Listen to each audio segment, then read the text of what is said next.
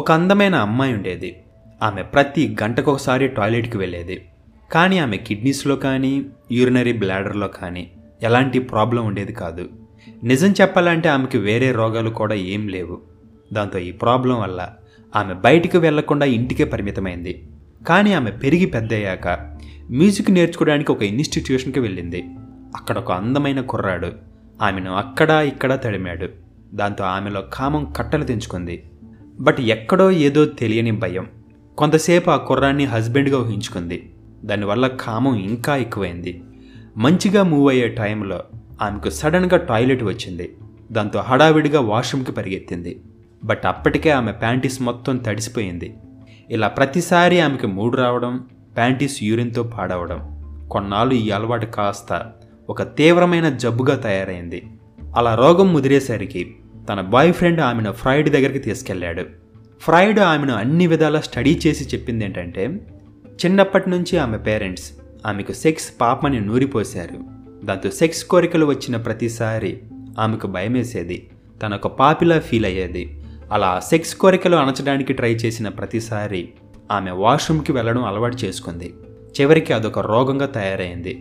ఈ విషయం తెలుసుకున్న ఫ్రాయిడ్, సెక్స్ కోరికలు చాలా సహజమని, మీ పేరెంట్స్ చెప్పిన మాటలు అబద్ధాలని, నువ్వు దీనికి భయపడాల్సిన అవసరం లేదని వివరించి ఆమెకు కొన్ని మంత్స్ ట్రీట్మెంట్ ఇచ్చాడు. దాంతో ఆమెకు కొన్నాళ్ళకు క్యూర్ అయింది. సో ఈ సందర్భంగా ఫ్రాయిడ్ ఏం చెప్పాడంటే, ప్రతి మనిషికి ఏదో ఒక ఫోబియా ఉంటుంది. ఆ ఫోబియా సొసైటీ నుండి రావచ్చు, పేరెంట్స్ నుంచి రావచ్చు. బట్ ఆ ఫోబియా నుండి బయటపడడానికి మనిషి ఏదో ఒక అలవాటుని అలవాటు చేసుకుంటాడు. చివరికి ఆ అలవాటు కాస్త తీవ్రమైన రోగంగా తయారవుతుంది అని చెప్పాడు. సింపుల్గా చెప్పాలంటే మనకొచ్చే మానసికమైన రోగాలన్నీ మనకున్న ఫోబియా వల్లే వస్తాయి. అలాగే ఇంకొకసారి నేను ఒక ఆర్టికల్ చదివా. ఒకడు పోర్న్ అంటే భయపడేవాడు. పోర్న్ చూసిన ప్రతిసారి వాడి చేతిని గోడకేసి బలంగా గుద్దుకునేవాడు. దాంతోపాటు వాడి తల తిరిగిపోయేది. వాడి రూమ్లో గట్టిగా అరిచేవాడు. ఇది గమనించిన వాళ్ళ ఫాదర్ ఒక సైకియాట్రిస్ట్ దగ్గరికి తీసుకెళ్లాడు.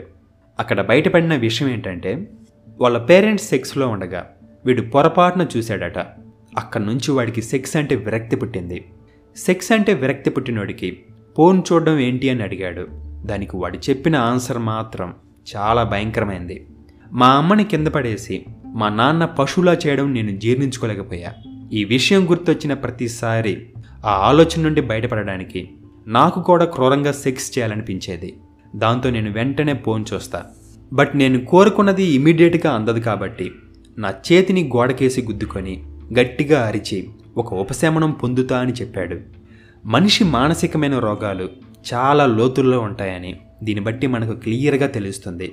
సో అందుకే ఫ్రాయిడ్ పదే పదే ఏం చెప్తాడంటే, మనిషి ఏ రోగం లేకుండా ప్రశాంతంగా బ్రతకాలంటే ఎంతో కొంత సెక్స్ ఎడ్యుకేషన్ గురించి, కొంత సైన్స్ గురించి తెలుసుకోవాలి. అలాగే నేచర్ గురించి, సొసైటీ గురించి కూడా తెలుసుకోవాలి అంటాడు. ఎందుకంటే మన చుట్టూ ఉన్న సొసైటీ మనల్ని అనేక సందర్భాల్లో భయాలకు గురి చేస్తుంది.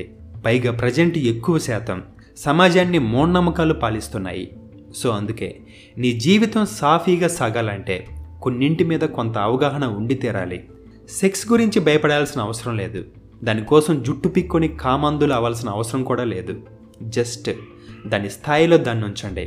అది అన్ని విధాలా మంచిది.